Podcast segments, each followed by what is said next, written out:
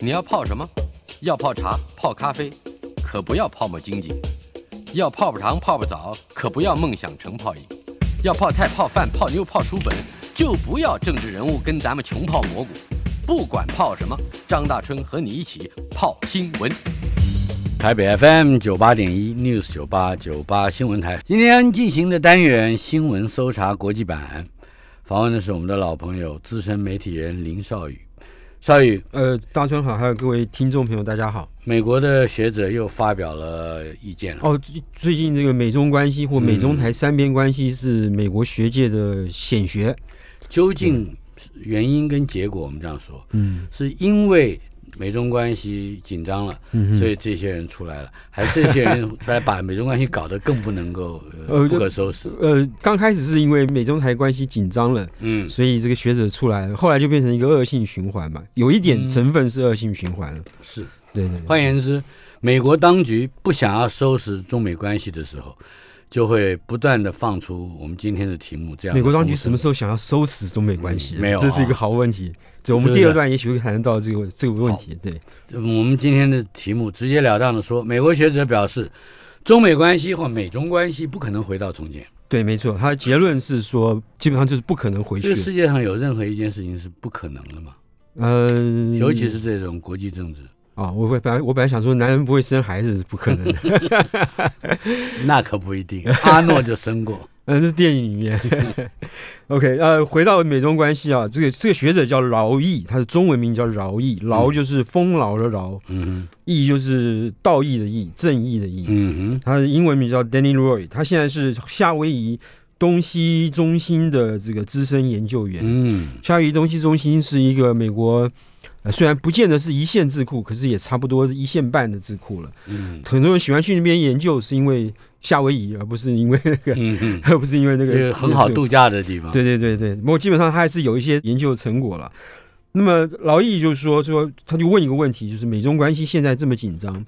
呃，自从这个几年前在二零二零年的时候，这个疫情爆发了，然后中国外交部的发言人赵立坚，也就是我们现在一般认为。是中国战狼外交的这个这个发任者啊，嗯，他这个在公开的这个外交部记者会上说，这个是美军把这个病毒带到这个中国大陆去的。是的。然后呢，这个之后呢，川普呢就公开的就用中国病毒称呼这个 COVID 十九 这个事情，嗯、双方为了这件事情就从此就杠上了。自从这次发生这段这件事情之后呢，美中关系紧张的情势一直到现在都还没有缓解。这期间呢，发生了一些重要的事情，比如说今年三月份的时候，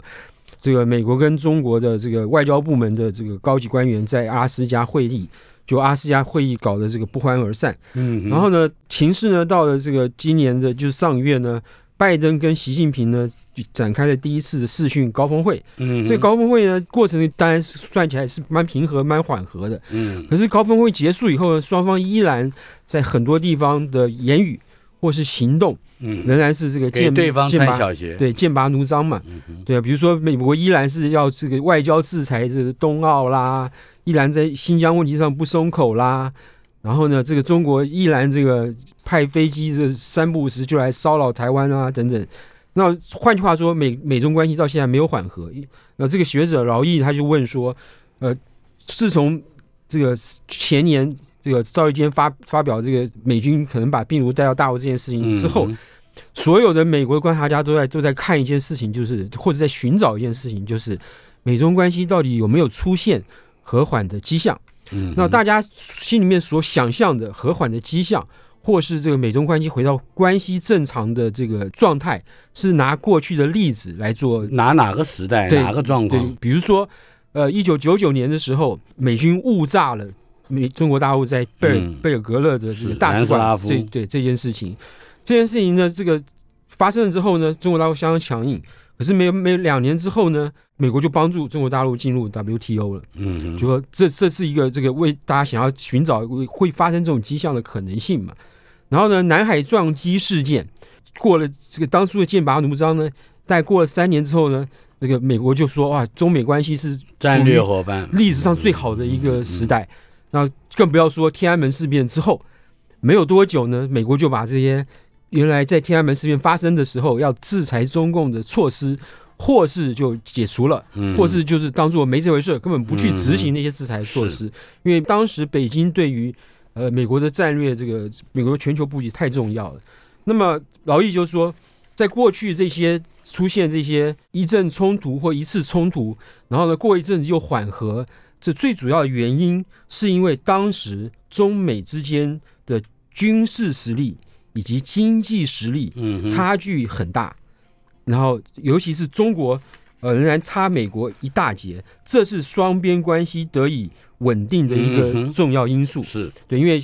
中国在那个时候打不赢，惹不起，打不赢、嗯、打不赢美国，这是一个非常重要的一个因素啊。那当时呃，我记得在克林顿时代，当时的这个非常有名的一个外交政治的学者叫 Joseph Nye 奈伊，他在克林顿时代担任这个美国国防部负责国际安全事务的助理部长。那当时呢，克林顿要搞一个这个新的对华政策，在开会的时候，他回忆的时候，他就想说，大家都想说有，因为美国内部一直有人主张要围堵中共，用冷战时代方法围堵中共。当到克林顿时代也有人提出这个方法。然后他们这些反对围堵中共 的, 的人呢，就提出来一个说法，就是说，如果你今天把中国大陆当成是一个敌人，嗯，他就会变成一个敌人，嗯，对。对，如果你今天把他当成是一个朋友，嗯，你还有机会跟他这个整合或是影响他。第二个原因，他们反对，呃，这个用围堵的方法去采取对华政策，是因为中国大陆太大了，它不像当时呃苏联经济体量是、嗯、是有限的，所以他们认为，这个世界上唯一能够围堵中国的只有中国中国自己，对，就只有中国自己。或者这样说，美国也是一个两难，第一个就是说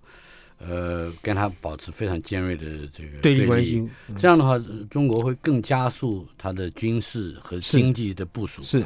那他就可能可能可以一搏了，不是像原来刚刚讲的惹不起打不了。第二是，那那你难道你要把中国再放在一个永远不能够跟你相提并论、分庭抗礼的位置上？如果这样做，那你不更显得你是才是战狼吗？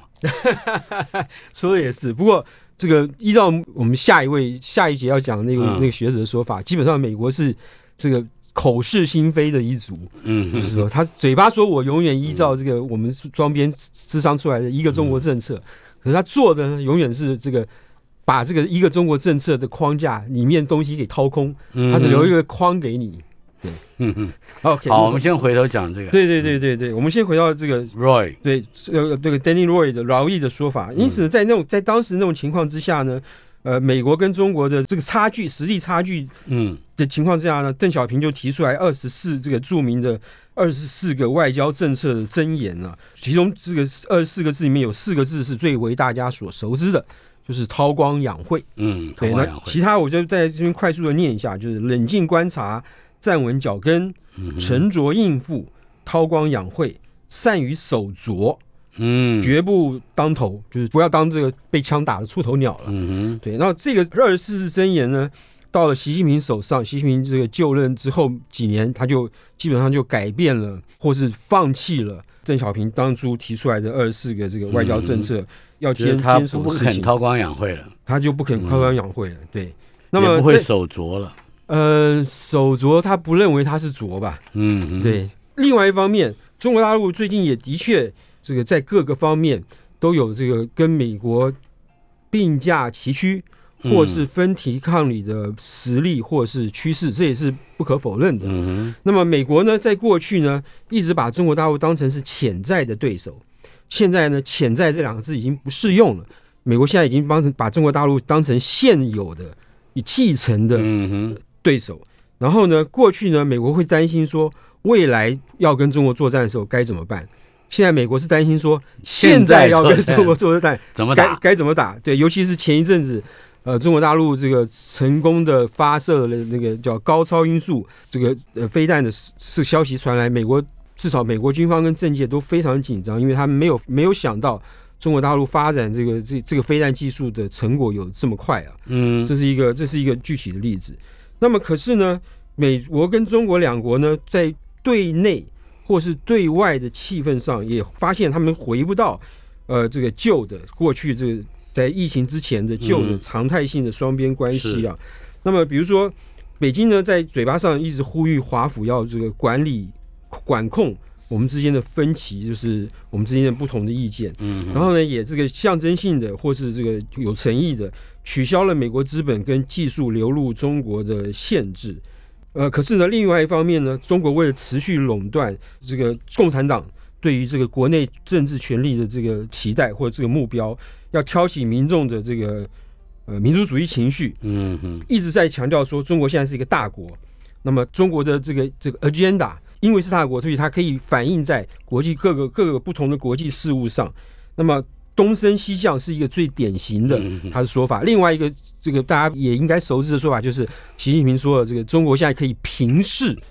平平平的平平视美国，不必再仰、嗯、不不仰看不不仰视，对。那不管说不管这个这个说法是不是准确，东升西降是不是准确，是平视是不是准确，基本上这个中国大陆的民族民族情绪是是支持这件事情的、嗯。那么因此在这个战狼外交上面啦，尤其是我觉得最经典的一句话是、嗯、今年三月的时候，这个杨洁篪在阿拉斯加会议的时候，对着美国的这个布林肯跟这个苏利文这个国家安全顾问跟小以大义，对小以大义说，美国没有资格从实力的地位跟中国对话。嗯哼，我觉得这句话真是中国外交史上这个一定会记下来的一句一句很凶经典、非常非常凶悍的话。你什么时候看过中国的外交官在这个公开场合是这样子指着美国的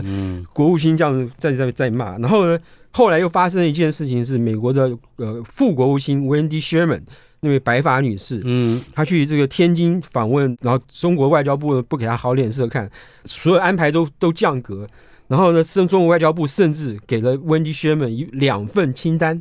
这两份清单呢是说我们中国不喜欢美国对华政策的清单，嗯，两份，然后呢更难堪的是，他把这两份清单在会议中交给温尼学门的时候，温尼学门说：“当然说我会带回去研究啦，对不对？这这这个场面，这个该讲的话都会讲。”可是温尼学门没有想到，中国大陆在把这两份清单交给他的时候，同时把这两份清单公布了。公布了，对，那这在外交上非常非常失礼的事情，就这叫做存心侮辱。我一般说来啊，公开性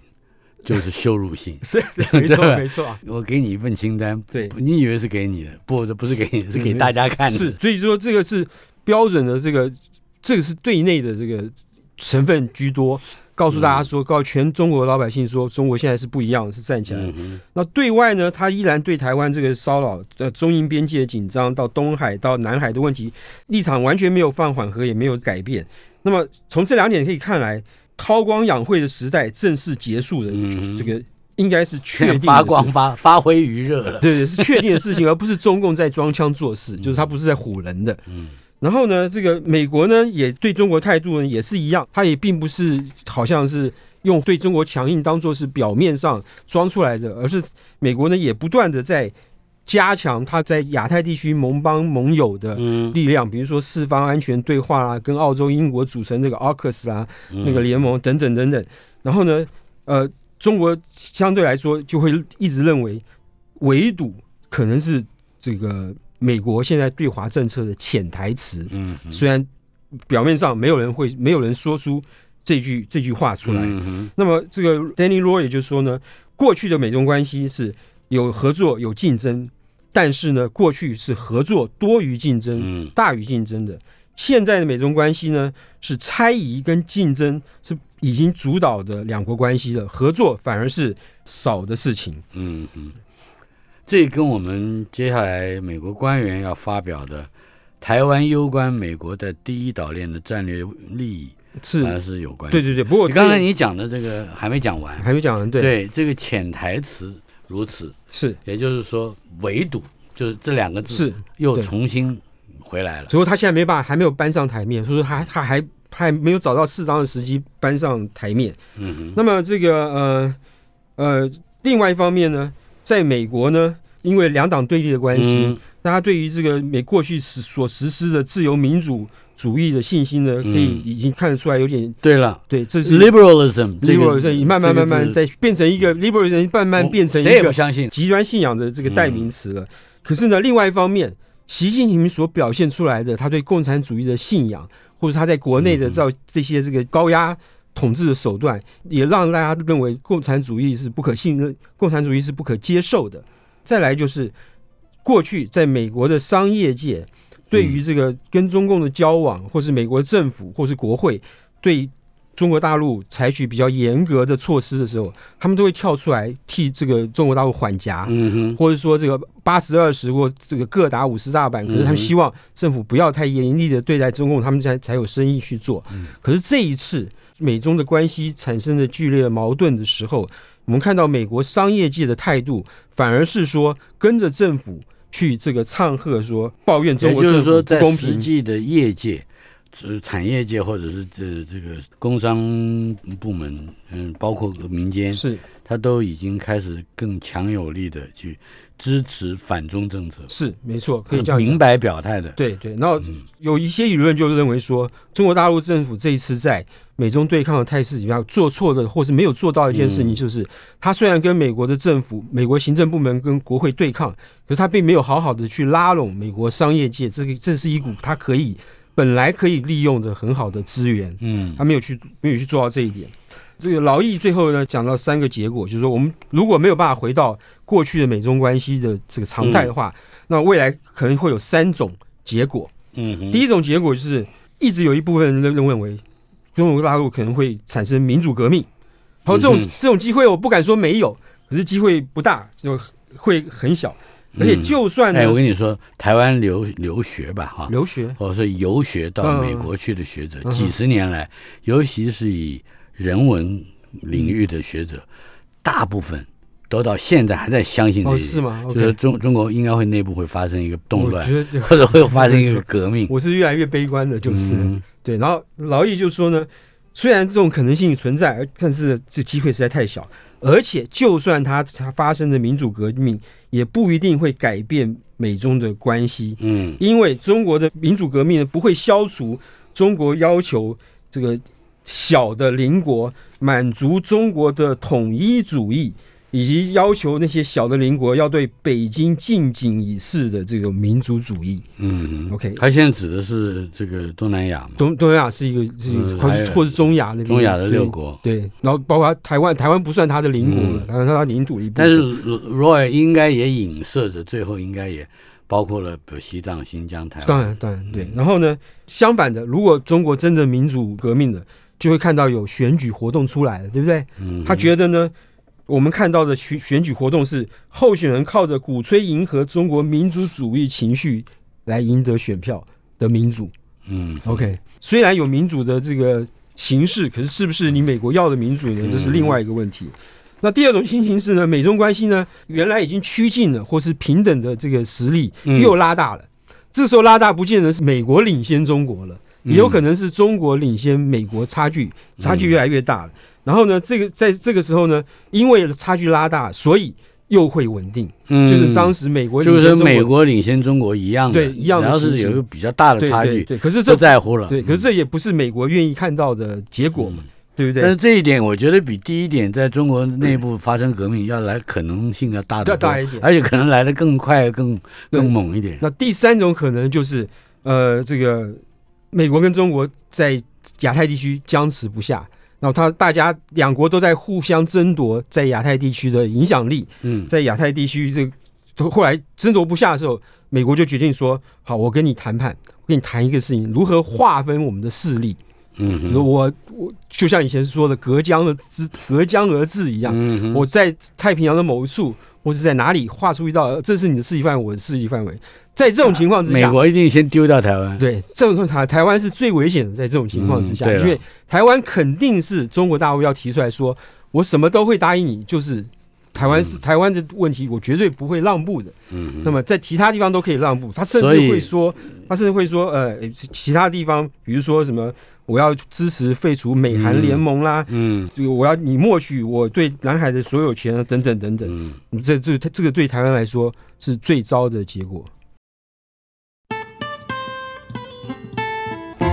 台北 F M 九八点一 News 九八九八新闻台，今天进行了单元新闻搜查国际版，林少宇在我们的现场。方才我们讲到了美国的学者 Denny Roy 一篇文章，呃，发表这主要的这个内容就是说，美中关系不可能 recover。Yeah, 这个 recover 到底指的是是恢复到什么一个状态？大概也就是在改革开放以后，对对，大概民国呃，这个应该是一九八零到九零年代是吧？是，顶多是本世纪初，这个比较看起来大家嗯有差距，但是彼此并不会翻脸或撕破，对，没错没错、啊，撕破脸的这个状态。嗯、不过我们接下来这个话题更迫切一点。是美中关系如果不可能回到从前，那么台湾攸关于美国在第一岛链的战略地利、嗯、战略利益、嗯、又应该怎么去评估 ？OK， 呃，过去我们常说这个美国美国的这个对华政策是一个中国政策，嗯，那么一个中国政策到底指的什么呢？事实上是比较含糊的。可是呢，这个最近在十二月八号的时候，就是刚刚就本月本月的八号的时候。嗯，美国的国防部的这个助理部长叫做 Eli Ratner， 他呢不是普通的，他不是普通的一个助理部长，他是这个拜登总统的老老部下、老部属，他曾经做过拜登当美国副总统的时候的副总统国家安全顾问，然后他也是负责这个美国这个新拜登总统现在这个政府负责起草美国国防部对华政策的起草人、主笔人。嗯，可是呢，这个拜登已经就任半年多了。呃，到目前为止，这个美国对华政策新的对华政策还没有出来，因此他还在还在他的手中。那么他十二月八号到美国参议院的外交关系委员会作证的时候，嗯，他讲的一些话就被视为未来这个美国新的对华政策的一个指标。哦 ，OK， 那么这一句话可能有多多少的效期呢？呃，对，这是另外一个问题。嗯、然后他他讲的话，他讲的话呢，是对于这个呃熟悉这个美国外交政策的这个行文或者咬文嚼字的人看起来呢，有点触目惊心啊。嗯，他说呢，为什么他美国要保护台湾的安全，要保障台湾的安全，是因为台湾是位于第一岛链的关键位置，嗯，是从日本群岛北从日本群岛南到菲律宾群岛，甚至进而到南海沿线的美国盟邦。跟美国的伙伴组成的网络的基础，嗯、台湾是这个网美国在亚太地区盟邦友邦的这个网络的基础。台湾对于印太地区的安全以及美国维护在印太地区的关键利益至为重要。嗯，台湾周边也是世界主要的商务跟能源货运的这个贸易的这个必经的航道。由基于这几个战略的理由，拜登政府跟之前的美国几个美国政府。坚持我国，我国就是美国了。我国奉行在《台湾关系法》、三公报以及六项保证指导下的一个中国政策的原因。这个声明的奇怪的内容在于说，美国从来没有说过台湾的战略地位重要是它一个中国政策的基础。嗯，因为一个一个中国就是就是台湾跟中国同属一个中国。对、就是嗯，然后这个美国不乐见。呃，这个台中共以武力犯台是不乐见哦，嗯、就是美这个台湾关系法文字是说，如果中国以武力犯台是美对美国来说是一个严重的这个关切点。嗯、除此之外，他没有说过说这个台湾的战略地位是一个中国的基的一部分。那、嗯、这句话到底是什么意思？因此呢，呃，美国一个智库的学者，他就在这个美国一份杂志叫做《国家利益》这个杂志上写一篇文章来质疑这件事情。嗯，他说什么时候这个台湾的战略重要性变成了一个中国的的基础基础、嗯、基础了？那么过去呢，这个呃，美国强调一个中国的这个话语的时候，都强调说，呃，这个《台湾关系法》很重要。然后呢，这个淡化三个公报的内容。就一一法三公报淡化三个公报的内容，而强调台湾关系法，因为台湾关系法是美国的国内法，它必须要遵守。嗯、那三个公报只是只是这个一份国际交往的文三个文件，可是三个公报呢，基本上是反映了中国大陆关心的事情。那三个公报里面，中共并没有明确答应他会放弃用武力犯台，嗯、他根本根本就没有提到台湾的战略重要是不是一个中国的内涵，嗯、也根本就从来从来就不提不提这件事情。因此呢，美国这次由国防部官员，而且是有具有代表性的国防部官员出来，这个在公开场合讲这句话，那么是不是意味着美国呢，呃，已经有一个心里面已经默认了，或是呢，已经这个已经确定的一件事情，就是不论在任何情形之下，嗯，美国都不容许两岸统一。这个话有点恐怖。对，没错，就是就听在北京耳朵里面也、就是、也 也, 也是就是听听在北京耳朵里面，那你是要我揍你吗？是啊，那那就是要打仗打了嘛。对啊，就因为你如果把台湾当成是美国战略的利益、战略这个重要的关键利益，嗯、而而那就是把台湾从中国分离出去，是，对，就是、就是一中一台嘛。嗯、对，那像照这样情形之下，那中共绝对不会答应说这是一个中国政策的这个具体内容。嗯，这就是我们在上一节节目说，美国想要把一个中国政策掏空的原因，只留下一个框架，就是哇，我还在奉行三个三报一法所组成的这个这个中国政策，只是中这个中国政策一个中国政策的内涵，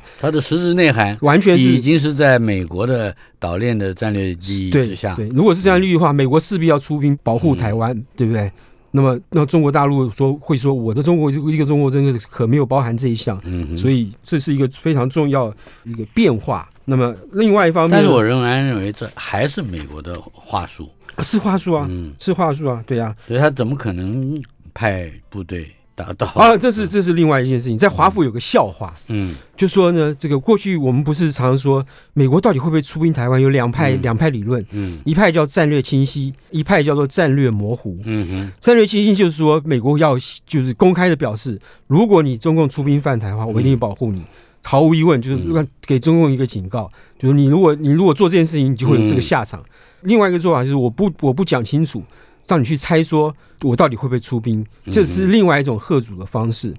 那么现在这个攸关这件事情的三个方面，三方，一个是台湾，一个是中国大陆，嗯、一个是美国。中国大陆很明显的，他用不用兵与否，他一定假设美国会出兵保护台湾，嗯嗯、这才是他这个用兵在计划的时候他一定要做的一个假设。料敌从宽，料敌从宽。嗯嗯、台湾呢虽然没有这个出兵的问题，可是呢，他台湾的老百姓，我想大部分人都会觉得说美国应该会来救吧。那么在三方里面呢，唯一这件事情呢，这个不知道这个该怎么说的，就是华府。嗯，对，这是这个，当然这话讲的是有点酸呐、啊，可是这是一个另外一个从另外一个角度来看这件事情的一个有趣的、有趣的方面。然后呢，我们回到回到这个这个美国这个 Eli Ratner 的这个话，嗯、他说呢，这个美国呢，从一九五零年以来就一直主张他对台湾的国际法地位呢是是未定的。那么这个大部分时候呢，会说美国不支持台湾主独立。但是呢，台湾对于中国大陆来说，台湾是不是法理独立，其实不是核心的问题。嗯，就说台湾担心的是，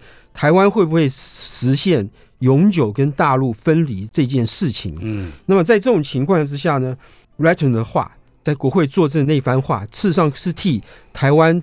永久跟大陆分离提供了一个很好的逻辑，嗯、一个理由，就是说，因为我是这个美国的战略利益，所以呢，美国会来保护我。嗯、那么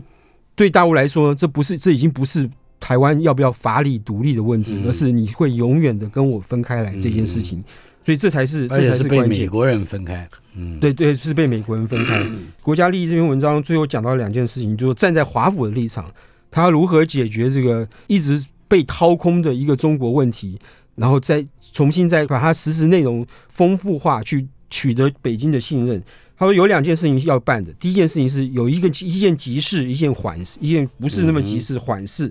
那么华盛顿必须以某种形式向北京保证说，我们的一个中国政策仍然有实质内容，是没有被掏空的。嗯、而且呢，这个实质内容呢，不包含支持台湾跟大陆永久分离在内。这是站在华府的立场，就站在这个美国不跟绕着弯的时候，我们不动不赞成独立，就是对对对对对，就是不会搞这个一中一台了。对，他现在问题是，美国人这种做法并不是在支持台湾独立，他只是把台湾从中国分离上呃分离。是啊是啊，他并没有说你要独成立一个国家。对啊对啊，对啊，我们也没有说，我就至少在历届政府、陈水扁政府怎么，或是历届民进党政府，他们上台以后的讲法就是说，台湾已经是一个独立的国家，不必再搞独立。嗯那至于他是不是口是心非，大家也知道他是口是心非，嗯、那是另外一回事。所以他这是急着要做的事情，急着要做的事情，缓着要做的事情。缓着要做的事情呢，就是呃，华府要考虑两岸之间是不是有存在有任何可行的，而且不损害美国切身利益跟安全的一种统一的形式。嗯，这个是更难的。对对，这个是几十年来大家都想不到，都既没有说法，对，也没有实质行为的，也想不也看不出来有一个具体的可行的做法。什么一国两制、一国两府、一国两区，都都被人家提过。嗯、邦联、联邦也被人家提过。嗯、我不知道这个世界上大概没有别的，已经所有这政治安排的形式都耗尽了，都没有，都不可能达到这个任何的有效的结果。台北 F M 九八点一 News 九八九八新闻台国际版的新闻搜查单元，林少宇在我们的现场。少宇，是苏联终结三十周年，对，这正式的这个终结的时间就是戈巴契夫被迫辞职的那一天。嗯嗯，那一天是一九九一年的十二月二十五号，就是西方的这个耶诞节。耶诞节那天，他这个正式从这个克里姆林宫这一下台一鞠躬。虽然走的他很生气了，嗯，因为他是被逼着被迫的被迫下来。我记得 Time 给他们做了一个给他做了一个封面的采访，他他说记者说我来只今天只带了一个问题，今天是星期五，到了下礼拜二本刊出刊的时候，你还会是苏联的这个总总书记？本来不愿意接受采访的戈巴契夫一听就大怒，说我当然还是，这这就说滔滔不绝说了。好几个 page， 那是一个很有趣的采访。他真的那个记者只带了一个问题，但是也因为他回答了第一个问题，就会有衍生不断的其他。结果呢，他还是离开了，黯然的黯然神伤。最是仓皇辞庙日，原来是个耶诞节，原来是个耶诞节，是个耶诞节。我之所以想到这件事情，是因为这个呃，这个美国哈佛大学的一个学者叫做Grand Allison， 就是他写那个修昔底德陷阱这个这个这个观念的那个学者，嗯、这次在哪一个杂志上也写了一篇文章，讲到说，这个三十年前这个苏联解体，西方美国这个对苏联解体后面这个解体后，苏联核武的去向，这个最大的贡献就是他立了一个法，充分保障了这个苏联。旧苏联手中拥有了几千枚核弹，嗯，没有因为管控不良而被流到这个恐怖主义、恐怖分子的手中，嗯、而且一枚都不少。后来就慢慢、慢慢、逐渐把它这个汰除或者消消解了。嗯、那这件事情让我想起，哎，这件事情其实对这个在当时这个呃，把戈巴契夫这赶下台的那几个人，嗯，在跟美国告知美国说，我们要这个发表一个声明，要把戈巴契夫给请下台。这件事情上面，美国也同样在第一个关心的事情就是，我们这个很乐见你这个你们结束这个共产主义统治，嗯，可是请问你们对于这个核武的问题，嗯，你们有解决办法了吗？嗯，那这三个人完全没有想到这件事情。嗯、对，那这个这个这个故事其实很好玩。其实这三个人我先介绍一下，一个是当时的俄国总统叶尔钦，嗯，就是那个酒鬼。对， 对，他是个大酒鬼，他原先是莫斯科市的市长。对对对对。然后第二个是呢，白俄罗斯。他们白俄罗斯那时候呢，就是还没有还没有民主化，还没有选总统啊等等，他、嗯、所以他们是由这个最高苏维埃主席苏兹科维奇出来这个代表。然后第三个是乌克兰总统叫克拉夫丘克。这三个人呢，在十二月八号那天，一九九一年十二月八号那天，去这个白俄罗斯的一个这个森林里面，呃，给这个苏共领导人度假的一个这个这个小屋啊，嗯，去开会。那当初开会的结果是，白俄罗斯因为是在这个度假小屋是在白俄罗斯的森林里面，所以白俄罗斯的这个苏斯科维奇当主人，他说：“请你们两位来我们这个白俄罗斯这个度假，然后呢，主要目的呢是这个趁着周末打去打猎，然后呢，我们顺便可以谈一谈，因为冬天到了，这个我想要想要确定这个俄罗斯呢对白俄罗斯的供油供天然气能够安稳无虞，因为大家要过冬了。”结果呢，这个三个人见面，因为这三个人都是斯拉夫民族为主的这个国家，三个最后面以后呢，打猎的事情也没提，然后呢，这个这个供暖供气的问题也没提，大家最关心的就是，因为前这就在十二月初的时候，戈巴契夫才被激进分子这个叛变软禁了两个礼拜，嗯，现在放出来，戈巴契夫在国内也几乎是令不出，对，令不出克里姆林宫。嗯，那么这个俄国俄罗斯呢是一片这个混乱的状况，他们认为这个状态如果持续下去的话呢，对国家是不利的。因此三个人在讨论讨论都都不知道该怎么办的时候呢，叶尔钦的这个外交部长也也与会，他说我们何不就弄一个声明，这声明就是希望这个戈巴契夫要他下台，结束这个苏联的统治，嗯，就是苏维埃，对，苏维埃统治。然后呢，三个巨头一听这个想法好，因此就草拟一个声明，就是很简单的，就草拟一个声明出来。后来想说，这个声明出来以后呢，我们总不能这个不跟戈巴契夫讲，一定要跟戈巴契夫讲一声嘛，对不对？那谁来讲呢？三个人，你看我，我看你。然后呢，他们就决定说，这个苏斯克维奇，你跟戈巴契夫比较熟，由你来负责打电话给戈巴契夫。因为那个，因为是是是这个政治人物度假的小屋，所以他有电话通到这个首都去。嗯嗯另外，这个又又想到说，如果这件事情得不到美国的支持，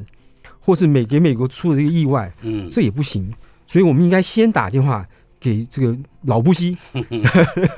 然后呢，大家讨论几分钟以后，觉得说，可是先打电话给老布希，后打电话给戈巴契夫，好像这更说不过去，对对对对所以就决定说。苏斯克维奇，你打电话给科巴契夫；叶尔钦，你打电话给老布希，同时在电话上跟双方在讲话。嗯、那乌克兰的总统，乌克兰总统就知道在这件事情上没有角色扮演。嗯、然后呢，打电话给这个呃老布希的时候呢，老布希说也吓一跳，说啊，你们就这样子要要把这个苏联给给解体？那我们当然是热见共产主义这个这个垮台啊，我们也会支持啊，等等等。请问你们的核武问题该怎么解决？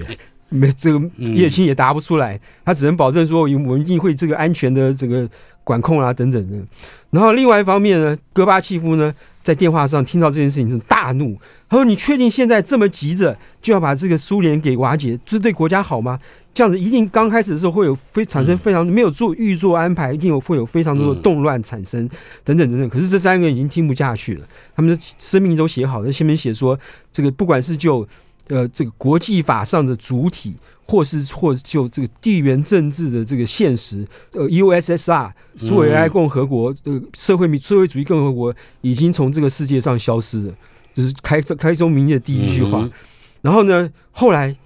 这个呃这个戈巴契夫知道另外一支电话正在跟老布希在讲这件事情，他气得挂掉电话，这个对话结束了。然后他。对于这件事情，在克里姆林宫虽然依然非常抗拒，一直要到十二月二十五号，他才不得不这个被迫，因为他已经完全抵抗是无效了嘛，被迫签字，辞掉这个这个苏共总书记的职位等等等等。然后叶尔钦这个这时候就真正成为俄罗斯共和国的最有实权的人物，而而且一直没有醒过来。而且其实没有醒过来，是从早喝到晚。他叶尔钦最有名的一件事情就是后来老布希邀请他去这个美国访问，因为他请他住在这个国务院对面的布莱尔宾馆，就专门招待国宾的一个一个一个房子。就有一天，这个华府警察打电话给国务院说：“哎，街上有一个人醉汉，在摇摇晃晃。”请他说是，他说是这个国务院顾客人，请你来看一下叶尔钦。叶尔钦半夜喝醉酒，在华府的路上。所以摇摇晃晃，对，所以后来大家美国就原来对叶尔钦抱以厚望，后来也就这个这个不了了之了。你不觉得历史上有很多这样的事情，就是呃，你觉得事后看，或者说很遥远的历史已经过去、荒烟漫草之外，你再回头看，好像有很模糊啊，但是、嗯呃、你仔细爬书当时的文献或材料，对，常常来的是意外。来是意外，来是你不知道，而且偶然，还有是偶然，对，有看起来怎么会这么草率就造造就了一件历史大事，嗯，对、啊、而且那时候苏共已经执政六十九年，将近七十年，嗯，这是一个不短的时间呢。你不觉得？对，嗯、你不觉得这个这个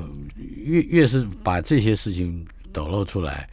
呃，而呃看起来还是在讨论一个历史的轨迹，或者是。嗯在分析一个历史发生的一个关键时刻的这种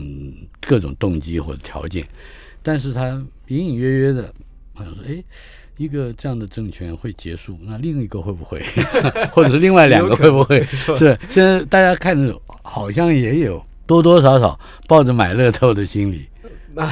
买乐透，没错，没错，没错。那我们在最后再讲一下这个核武的问题。嗯，嗯那老布希政府关心核武，这是很自然的这个关心点。可是他也无计可施，他也想不出办法去解决这个俄罗斯这个帝国时代存的那几千名核弹的问题。嗯、还是后来是靠一个民主党参议员跟一个共和党参议员，叫一个是 Sam Nunn， 一个叫 Richard Lugar， 两个人合合作在国会推动的一个法案。这个法案呢，就是由美国国防部编列预算。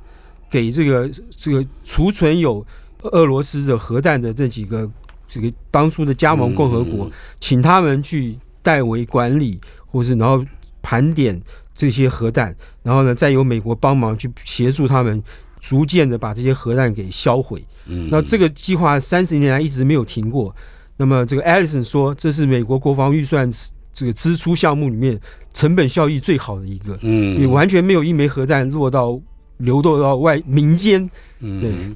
那我想还有一个很重要的力量，美国好莱坞帮了很多忙，啊、有多少像零零七那样的英雄，对对对，拆掉了多少炸弹？你想想，他们拆的可能比实际的还要多。然后那个帅帅那个帅哥男的也演过一个电影。嗯、呃，也是讲一同样的事情，这个美国核弹流落到这个恐怖本，你连帅哥叫什么都不记得，我都忘记了，你是糊涂啊，你跟叶尔钦一样啊。乔治·克隆尼 ，George Clooney， 对对，他演过一个电影，也是讲同样故事，就是核弹流落恐怖分子手，嗯，然后他去解救的故事。我觉得猜的比较多的可能是 Pierce Brosnan， 哦，真的吗？嗯、呃，他是演零零七嘛，对对对对对对对。